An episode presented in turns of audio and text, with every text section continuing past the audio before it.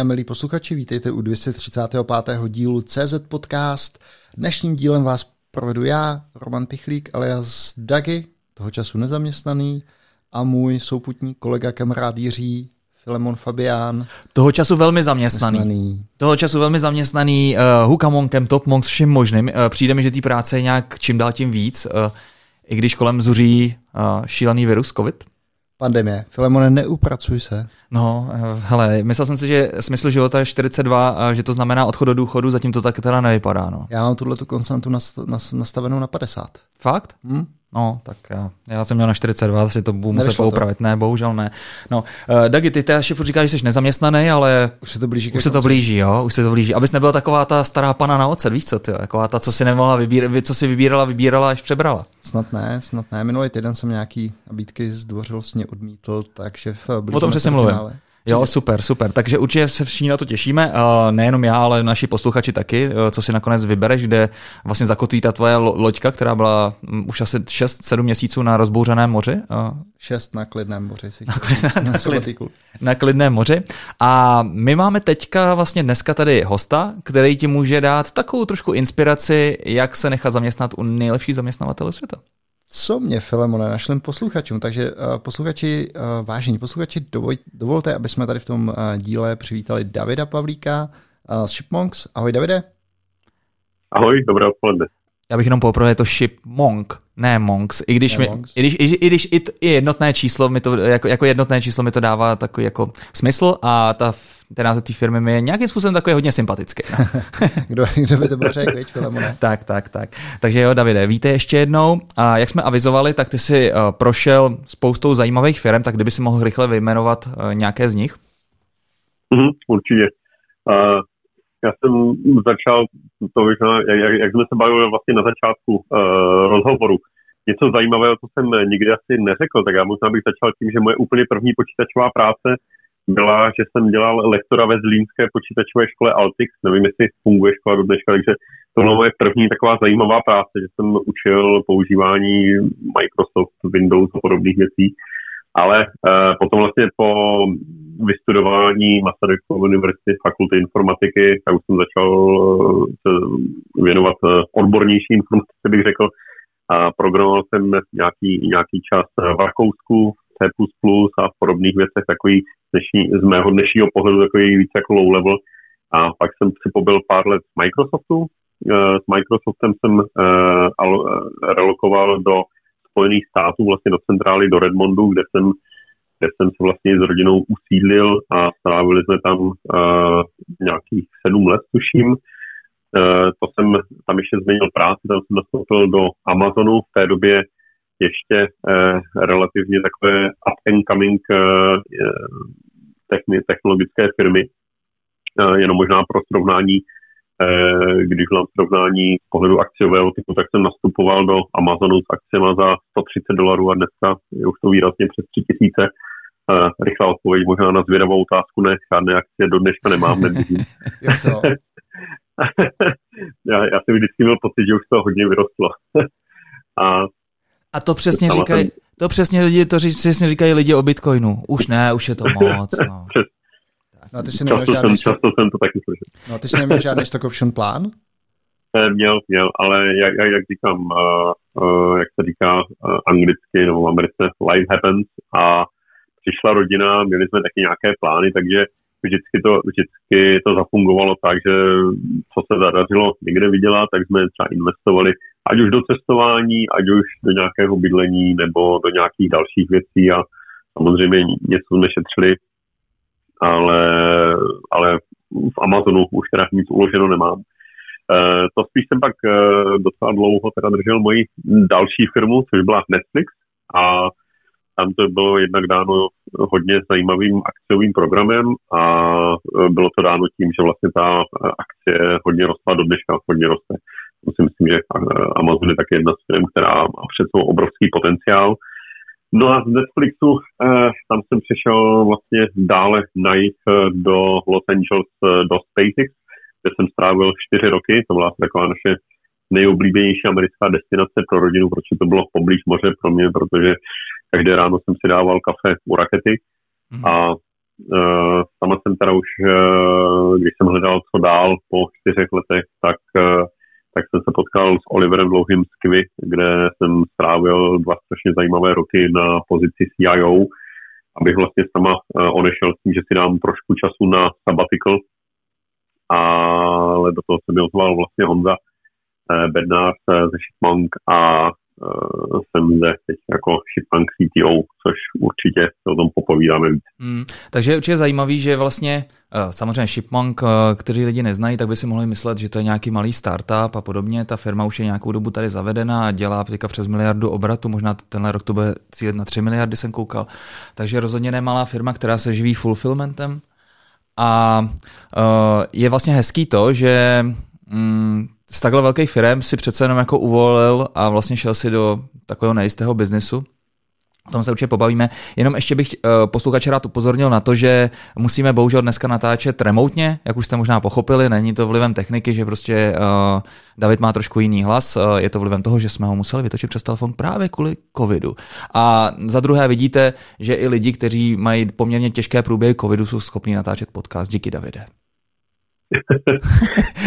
zrovna, zrovna, zrovna dneska jsem byl na testování, takže to byl, to byl jeden z takových nejtěžších momentů v životě, takovým osobním, kde jsem se rozhodl teda jít na to testování a neprchnout. Výsledek ještě nemám, tak uvidím.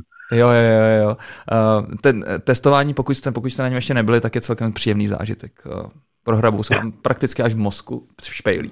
Přesně, přesně tak, přesně tak. Davide, kdybychom se stočili zpátky k těm firmám, v kterých jsi pracoval, jedna z věcí, co jsme třeba u nás už v podcastu zmiňovali, nebo když jsme se o těch firmách bavili, tak jsme na to naráželi. Je nějaká je kompatibilita s rodinným životem, kdy myslím, že Elon Musk říkal, že něco jako 8-hodinový pracovní den je úplný nesmysl. Tak jak tohle to, jaká byla realita ve SpaceX? A třeba když to uh, s Netflixem a s Amazonem? Jasný, jasný. Uh, realita ve SpaceX uh, byla uh, na takové, určitě bych to nenazval nesmysl, to si myslím, že bylo trošku možná vyhypovaný nějakým, nějakým médií nebo něčím, ale uh, bylo to spíš o tom, že člověk uh, ve SpaceX má nějakou roli, má nějakou zodpovědnost a tu za něho neudělá nikdo jiný. Takže pokud tam není nějaký backup, nebo pokud tam se nedomluví, že tohle a tohle za mě někdo jiný, tak je to opravdu na mě a jedna věc. Druhá věc je ta, že eh, mise, vlastně, které se řeší ve SpaceX, tak nejsou, nejsou řešeny jenom nějakým uh, projekt manažovacím toolem, ale jsou, jsou, mají závislosti třeba na měsíci.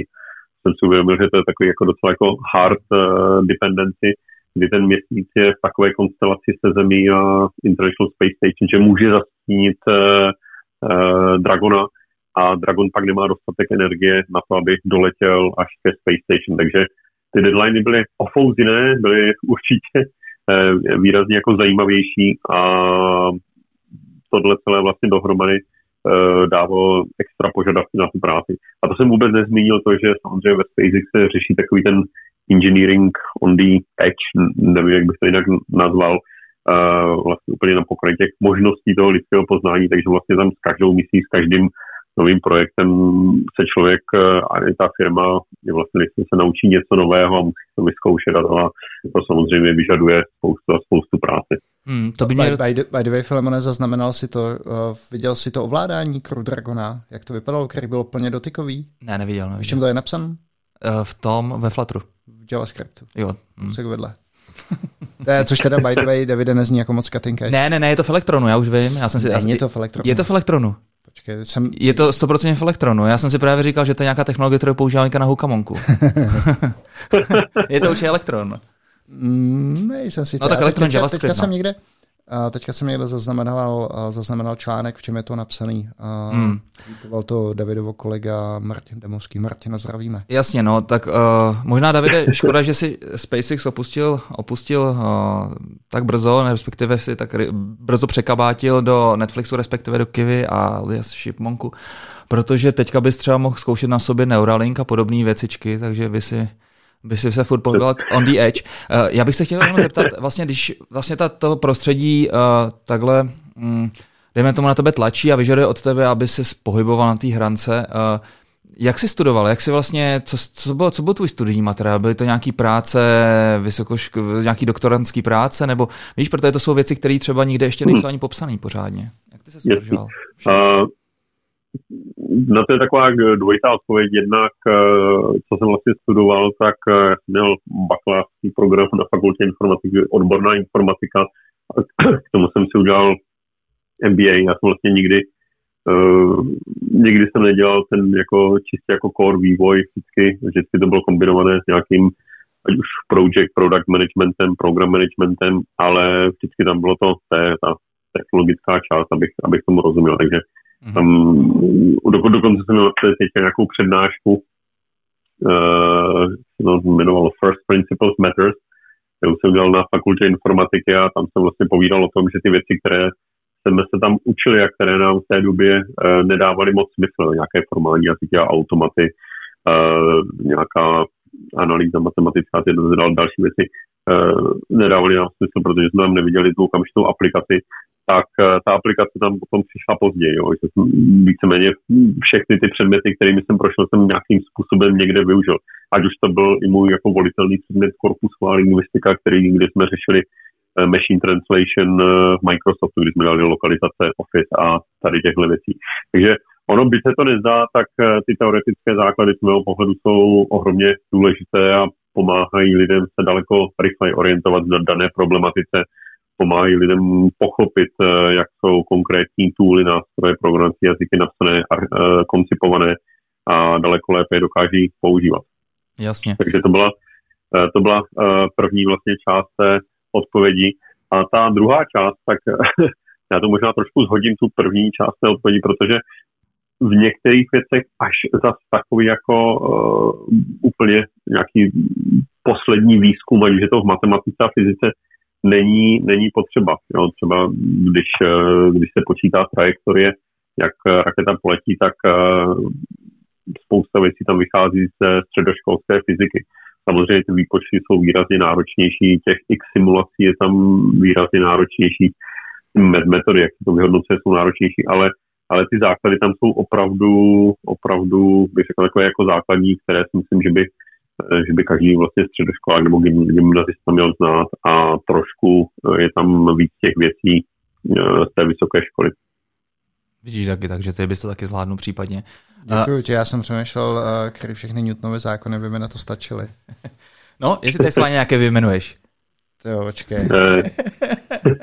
ne, dobře, nebudem se tady zkoušet a strapňovat, to je jasný.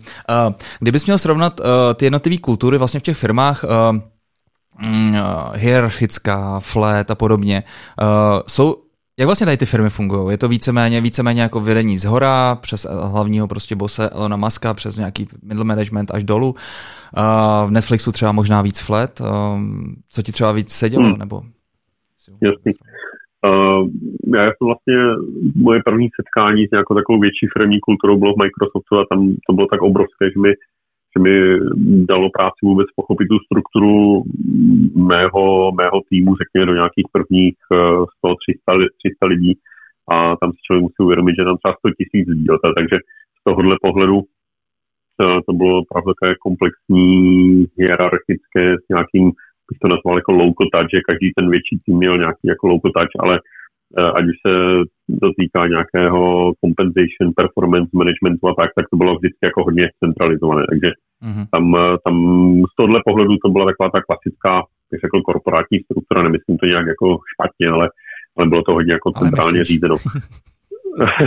uh, nemůžu, já pobavme se o korporátnosti ještě, ještě v separátní otázce. Já dokončím dobře, tohle, dobře. protože na to mám takový unikátní, bych, nebo, nebo takový jako svůj názor. Super, eh, co, se týká, eh, co se týká těch dalších firm, tak Amazon to byla firma, eh, já jsem to nazval firmu tisíce startupů, kde vlastně každý tým zkoušel něco nového, zkoušel to nějak pušnou dál a ten entrepreneurship tam byl opravdu cítit, cítit všude. Pojďme něco vyzkoušet, pojďme to vymyslet jinak Hmm. Pojďme si tomu vzít data, dát si nějaký business case a třeba to bude fungovat nebo nebude.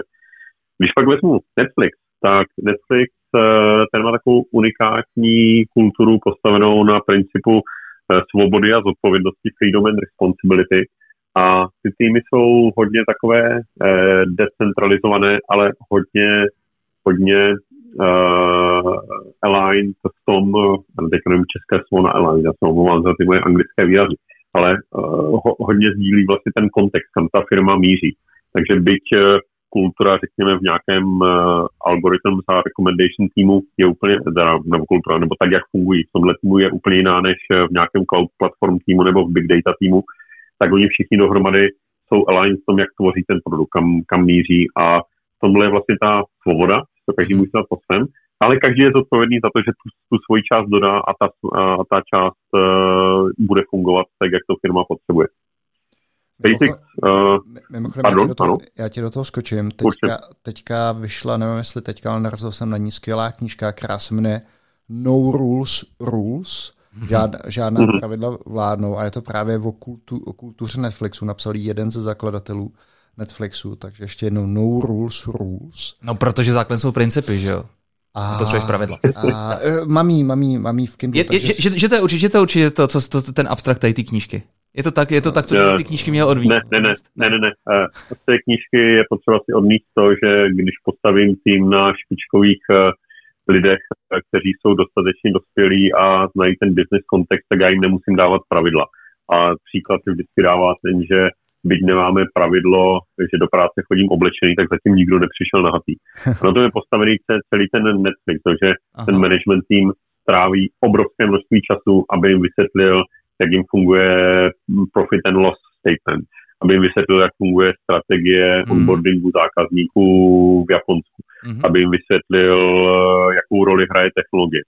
A ti lidé, protože jsou dospělí, jsou chytří, jsou kompetentní, tak už to převezmou a, a staví tam tu svoji část. Takže, eh, takže na tom to je to, nevím, to, na tomhle je to postavené. A uh, já bych v téhle knížce No Rules Rules, kterou teda napsal Reed Hastings, zakladatel Netflixu, a jeho co-CEO, to je taková zajímavost, že Netflix má dva CEO, tak, tak k tomu bych doplnil druhou knížku Powerful od, teď jak to nepřiměním, Pety, ta by byla dlouholetá vlastně Chief HR Officer v Netflixu a ta vlastně s Reedem dala dohromady Eh, dala dohromady tady tuhle kulturu. Ta kultura, to základní čtení o tom, jak volně ke stažení přímo na jobsnetflix.com a je to, je to ohromně inspirativní. Ale mm. teďka právě čtu tu knížku Powerful a právě mám objednaný i paperback, eh, to No Rules Rules, tak uh, tam je hodně typů vlastně, jak to implementovat, jak o tom přemýšlet, jo? že ono uh, že ono unlimited uh, vacation, nebo oni to nazývají no vacation policy, není o tom, že nebudu vůbec chodit do práce. To je o tom, že zase jsem responsible za svoji práci. Když ji mám hotovou, tak mi nikdo neříká, kdy a kolik si mám vzít dovolené. Prostě vem si dovolené, aby si odpočinul a pak přijít zpátky zase tvořit něco skvělého. Hmm. Takže tohle, tohle, tohle jsou ty ideje za těma no rules a Netflix neustále experimentuje. On, oni vyloženě dělají A-B testing, jestli konkrétní pravidlo ve firmě potřebují nebo ne. Hmm. A pokud zjistí, že ho nepotřebují, tak ho eliminují. Hmm. A teďka ještě, když eh, do toho zasadíš SpaceX? SpaceX, eh, tomu je asi jedna taková věc, je ta firma řízena. Ta firma je řízena jako misí, aby, aby se lidstvo dostalo na Mars. Jo, a k tomu vlastně spěje všechno. Samozřejmě je tam nějaká organizace a uh, nějaký systém řízení. A tam bych možná i řekl, že vlastně ani nevím, kam se to posunulo, protože ono se to začalo měnit někdy v té době, jak jsem odcházel. Já když jsem nastupoval, tak eh, jsem nastoupil pod tehdejšího direktora Flight Software bylo nás tam tuším 40 jeho direct reportů, takže tehdy, tehdy to bylo, bylo hodně jako flat a nějak jsme to dohromady tvořili, ale teď si myslím, že je to výrazně více, více organizováno, ale je to hodně, hodně drivováno tou misí dostat se na Mars, eh, postavit ty building blocks, eh, ať už je to, ať už je to Starship, ať už je to Dragon pro lidi, ať už je to uh, satelitní připojení k internetu, které bude generovat nějaké revenue. Je tam všechno to míří k tomu, aby, aby lidstvo se jednou na Mars. Uh-huh.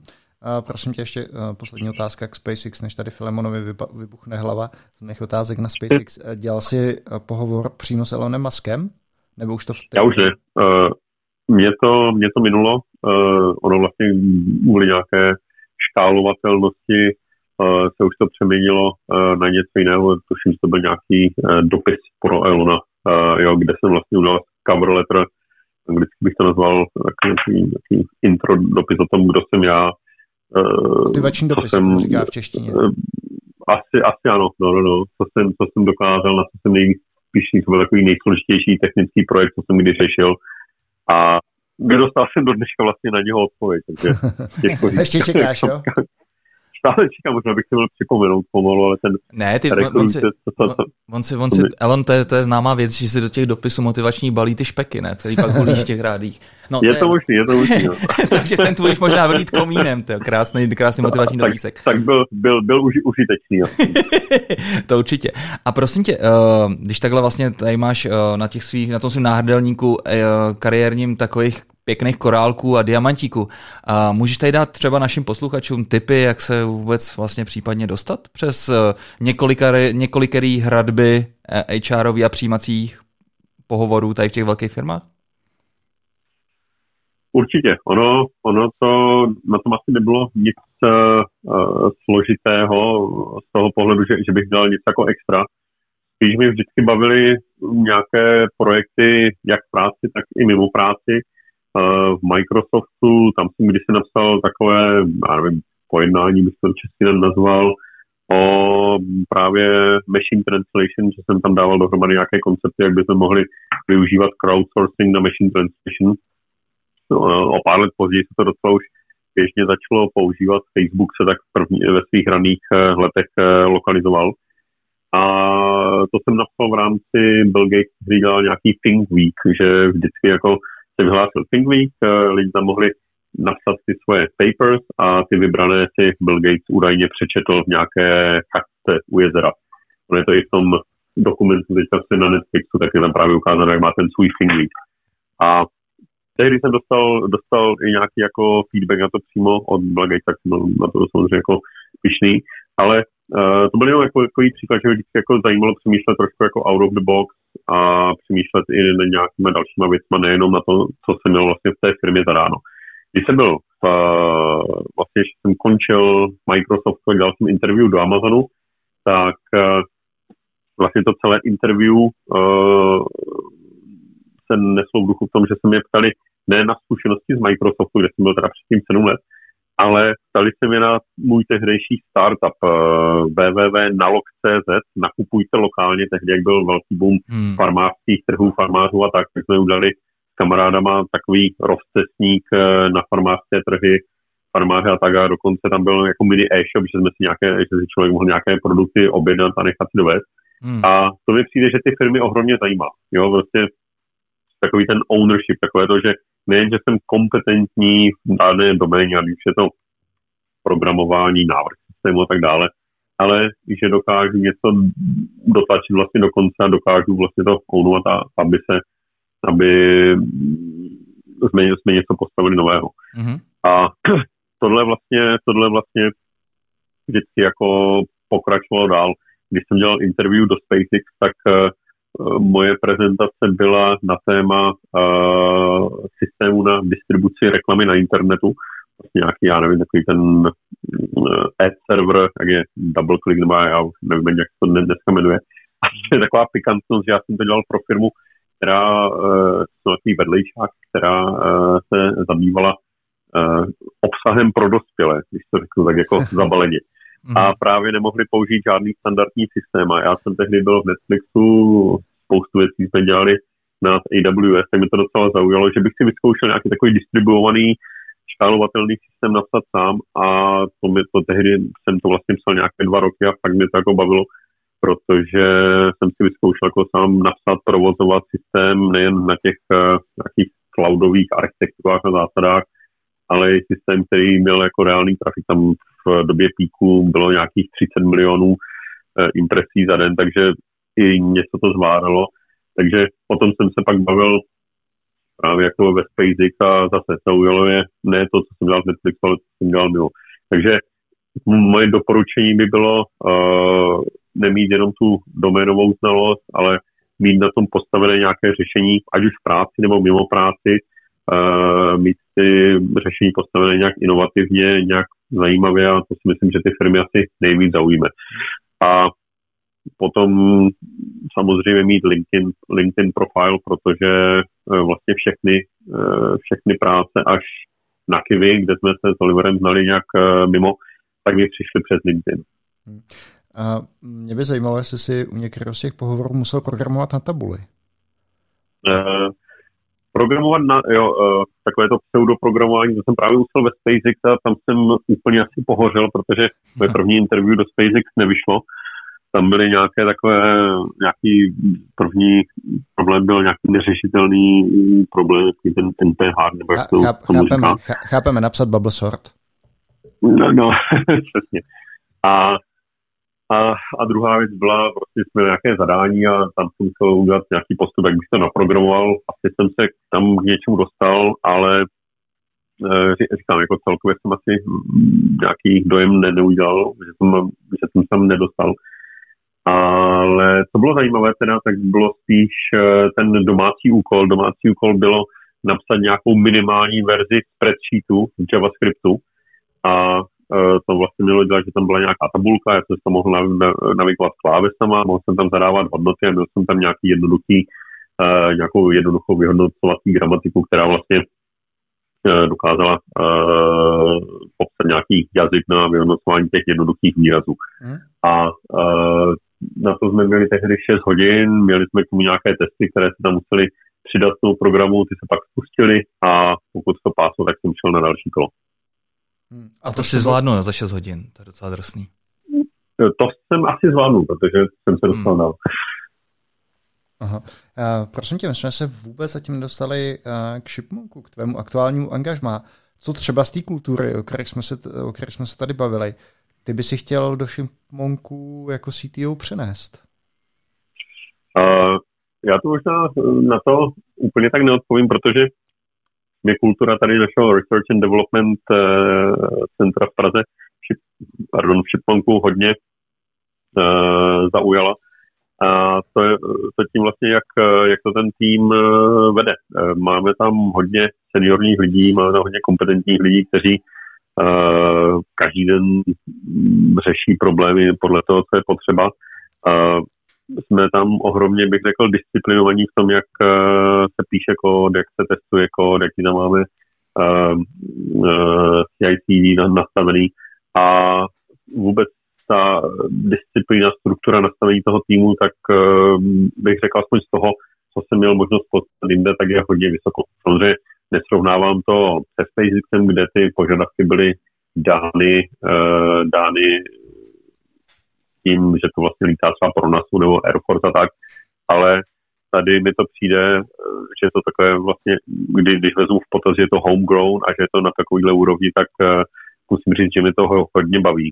A druhá věc, uh, možná je to takové kliše, ale fakt ti lidi tam jsou super, takže každý den se těším na spolupráci s kolegy.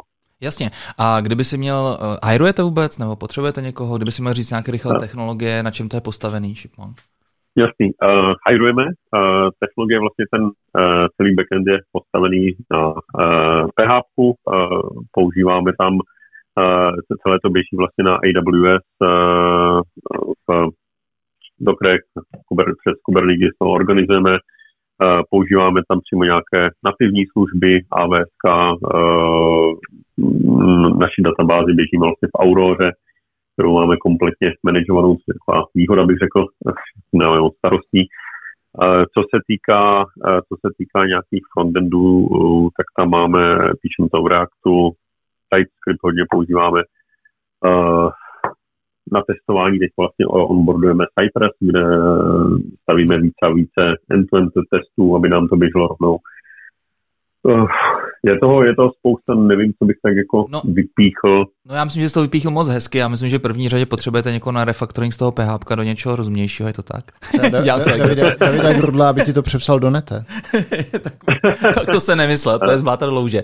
A... Uh, tam eh, jako určitě je to, určitě to zajímavý bod, o, o kterém vedeme diskuzi, eh, ne že, ne, že by nám jako ne, ne, ne že by to PHP úplně jak udýchané, nebo že by nám nevyhovovalo, ale není to úplně asi ta technologie, kterou, která přitáhne ty správné lidi, které bychom teďka potřebovali. Takže už třeba náš data science team, ten běží na Pythonu, což je takový jako jazyk data scientistů bych řekl, nebo jeden z jazyků data scientistů a i třeba pro ty uh, backendové vývojáře a další tak uh, jsou samozřejmě jiné jazyky zajímavější nebo atraktivnější, takže o tom vedeme diskuzi, jak vlastně postavit celou tu architekturu, abychom tam mohli začlenit jiné jazyky, jiné frameworky a a přilákat tím i další lidi a postavit tu architekturu ne tak jako PHP dependent, ale uh, zatím na druhou stranu to PHP je zcela, uh, zcela dostačující. Uh-huh. A jak velký ten tým dneska v Praze máte? Aktuálně jsem si dělal, tam bylo 32 lidí, takže uh, je tam nějakých, uh, jestli se správně pamatuju, nějakých 25 vývojářů, nebo uh, lehce přes 20 vývojářů, pak tam máme testry, máme tam produktáky uh, a mm, to je více projektáky mě tam mají, takže to, staví, snažíme se rozšiřovat tým nejen, nejen vlastně vývojáři, ale i všechny ty, jak to nazývám, ty supportní role, eh, aby vlastně ten produkt eh, mohl, mohl jet rychle dopředu. Super. Hele, ty jsi tady vlastně, Davide, zmiňoval uh, Netflix a to, jak tam vlastně ty zaměstnanci jsou vzděláváni ohledně business hodnoty a vlastně i třeba ekonomiky, aby uměli si právě spočítat jedna plus jedna. Musím tady zase samozřejmě se zmínit Aloize, který mě pak parodoval, dělal za mě tady toho takového toho, toho pitomečka z, z toho z Barandova TV, nevím, jak už se ani jmenuje. Soukup. Soukup, přesně. Uh, když jsem tady dával prostě lekce ekonomiky pro ekonomie pro, pro, tak pro programátory. Pravda, že, jsi to vzal, že jsi to vzal z rychlíku. Jak, no určitě, určitě, ale to je jedno. To už, k tomu se vracet už nebudeme. Co jsem chtěl říct je to, že Shipmonk je v podstatě posunování krabic. A teďka, kdyby si vlastně měl těm lidem, kteří třeba mají zájem o práci v Shipmonku, tady to nějak zatraktivizovat. Co vlastně jako ta mise? Proč, proč by to mělo být jako zajímavý pro někoho vlastně mm-hmm. zoptimalizovat posun krabice? Přesně tak. Jako ta úplně ta vrstva, kterou každý vidí, tak je to nějaké webové rozhraní, kde si můžu manažovat eh, svůj stav skladu, objednávek eh, a vidím tam, co se vlastně děje. Což je vlastně to rozhraní pro, eh, pro e-shopy a tak. A tam si myslím, že se baví o nějaké klasické webové aplikaci. Nejzajímavější tam je, je to, co je pod tím a to, co vlastně řídí ten warehouse. Warehouse je vlastně sklad, ty sklady máme aktuálně tři. A ty tři sklady e, měsíčně zpracují třeba přes 2 miliony objednávek nebo e, vyšipují přes 2 miliony objednávek.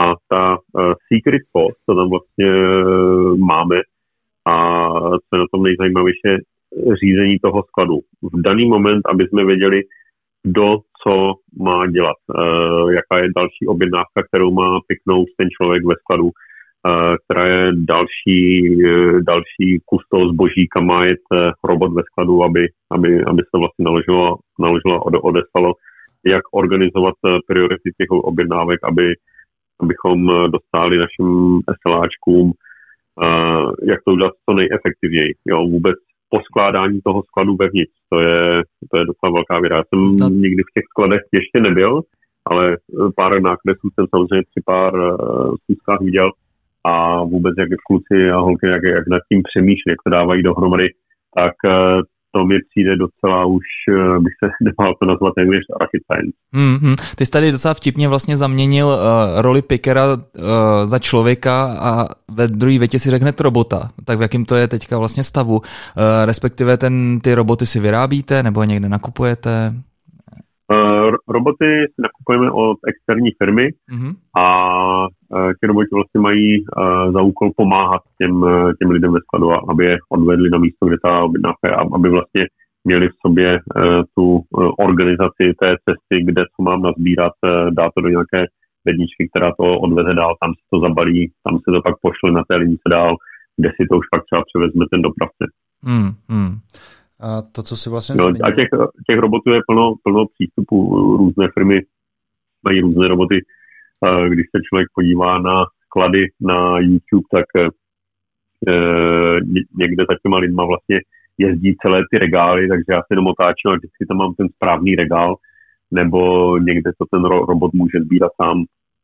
je, je to různé, ale já, jak říkám, jo, vymyslet ten nejoptimálnější, nejefektivnější model a neustále ho optimalizovat, tak to je, to je to, co si myslím, že je naše Mongo asi nejzajímavější z pohledu řešení. Eh, k tomu nám, k tomu nám pomáhá, jak jsem zmínil eh, v předchozí větách, ten data science team, který jednak vymýšlí eh, různé algoritmy, jak to udělat co nejefektivněji, propočítávají nějaké forecasty kvůli optimalizaci zase toho skladu, takže si myslím, že hmm. těžký, těžkých problémů na řešení tam najde celá spousta. Kolem tady toho určitě vzniká i na univerzitách spoustu researche, že jo? je to třeba téma pro umělou inteligenci. Máte, spolupracujete s nějakou univerzitou? Uh, zatím ne, ale je to téma, které hodně často teďka skloňujeme, že bychom, že bychom vykopli uh, nějaké dizertační bakalářské práce, že bychom uh, navázali nějakou hlubší spolupráci s nějakým univerzitním research centrem, takže určitě se tomu chceme věnovat jsme, jsme limitováni asi kapacitně, protože v tomhle relativně malém týmu, když se člověk podívá na to, kolik toho dokážeme odbavit, jak, nebo jak, jak, jak někdo teď nedávno použil, ten výtlak toho uh, engineering týmu je, je docela velký, takže bychom potřebovali uh, trošku ho uh, nabustovat ten tým a abychom měli čas se věnovat i tady těmhle rozvojovým projektům a spolupracím. Mm-hmm, okay. Jak daleko si myslíš, že doba, kdy kompletně to, to řekněme, tu skladovou logistiku budou obsluhovat uh, roboti a nějaká umělá inteligence a, a pikři už tam, pikři úplně zmizí. Tak to si, uh, to si neodvážím po, těch, uh, po tom měsíci a půl šimanku uh, komentovat úplně, to by byla asi otázka na Honzu nebo na, va, na Vaška vlastně, který donedávna vlastně vedl celou tady tuhle pražskou pobočku. A nevím, já doufám, já doufám, že brzy a uvidíme, uvidíme, jak k tomu přispějeme. Já mám tady z této oblasti za jakou dobu, vždycky, když se bavím s kamarády, tak mám takovou osobní sázku od roku 2016, tuším, že do deseti let eh, bude zakázáno řídit, tak uh, doufám, že těch pár sázek, co jsem uzavřel, tak vyhraju. To já doufám taky. Já mám tady jednu takovou sázečku ve vzduchu tady s mistrem Dagem. Nebudu to vytahovat, tak je to, je to citlivý téma. jo. Hmm. Uvidíme. Já, jako já, já to vidím takovou jako trošku evoluci lidstva, eh, že opravdu některé tady tyhle aktivity, eh, výrazně složité a komplikované aktivity, to nás převezmou stroje, tak myslím si, že to, je, to jsou problémy na řešení, které jsou, bych řekl, extra, extra zajímavé.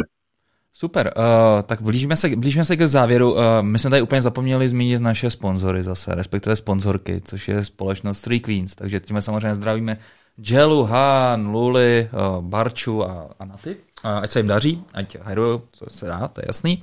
Taky zdraví, taky zdraví. Tak, David, taky zdraví. Uh, co bys si chtěl říct, Davide, tady našim posluchačům závěrem? Co tady nepadlo a třeba i nějakého něco osobního a tak, nějaký message, já každou prezentaci končím tím uh, heslem, které jsem skopíroval u série ve škole Be a Good Human. Hmm. Buďte dobrými lidmi, uh, protože ať už děláme jakoukoliv inovaci, tak uh, to absolutně nebude mít smysl, pokud nebudeme dobří lidé a nějak se tady pozabíjíme a nebudeme spolu fungovat. Takže to je takové moje životní moto, které doufám, že převezme více a více lidí. A, ale to je takové moc jako high level filozofické. No, je to dobrý, je to dobrý moto. Je, je to dobrý. Je, je to, to určitě dobrý moto, já jsem si dneska byl zastřelit na střelnici, vystřelil jsem asi tisíc nábojů. Takže... Já jsem tady viděl tu pušku. a chtěl jsem říct, že, že takže byl... příspěvek k tomu dal dneska.